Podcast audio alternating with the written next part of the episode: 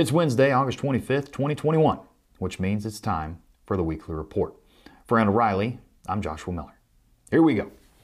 This week in job board searches and clicks. Truck driver searches were down 7% week over week, up 38% month over month, and up 16% year over year. Clicks were down across the board, with declines of 4% week over week, 14% month over month, and 5% year over year. Searches for truck driver jobs dipped from last week's record high as clicks fell for all major driver types except for team driver positions. This week in freight, load postings rose by 3% week over week, with all three major segments seeing increases. Dry van was up by 2%, refrigerated 5%, and flatbed was up by 4% week over week. Truck availability, however, was down 2% week over week, with declines of 7% for dry van and 2% for flatbed, while refrigerated availability remained flat.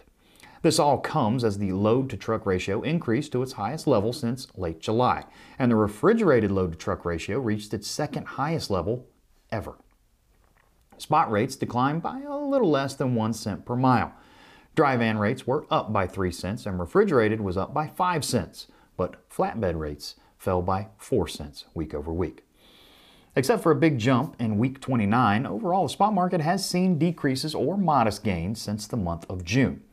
But even with that being the case, the market is keeping pace with seasonal expectations. For the most part, flatbed has been the driving factor in that easing volume. Dry van has remained mostly flat, while refrigerated has been rising, especially in the past few weeks. But even with flatbed declining, all the numbers seem to match up with the seasonal expectations for the most part. And nothing we've seen in the latest data, data, data, the latest data seems to suggest that the virus's recent resurgence is hurting freight volume.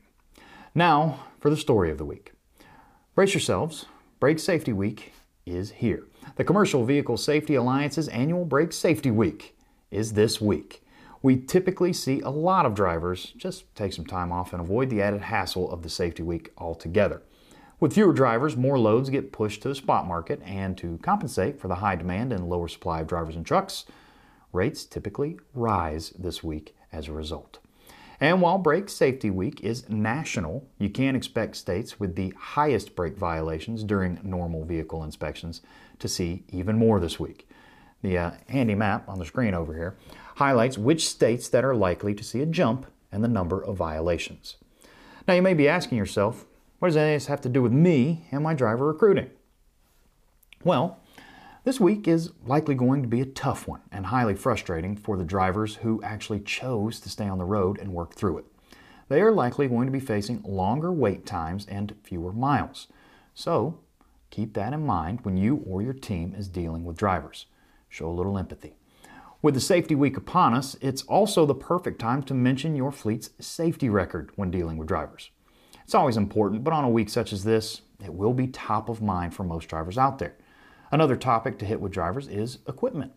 Air disc brake systems have a lower violation rate than the traditional drum brake system. So, if you have air disc brakes, bring it up. Emphasize the equipment your fleet provides and point out that they have a better record when it comes to those violations. Drivers factor a lot of things in when considering a new fleet, including things like braking equipment.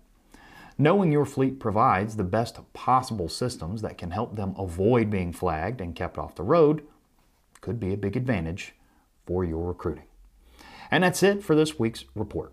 Check back with us next Wednesday morning for an all new report with the latest stats, which will, of course, cover what happened this week during the nationwide brake safety event.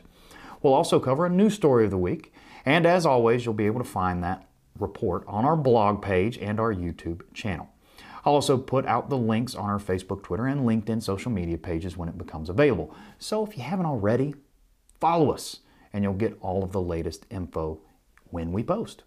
Until next week, have a great week, everybody.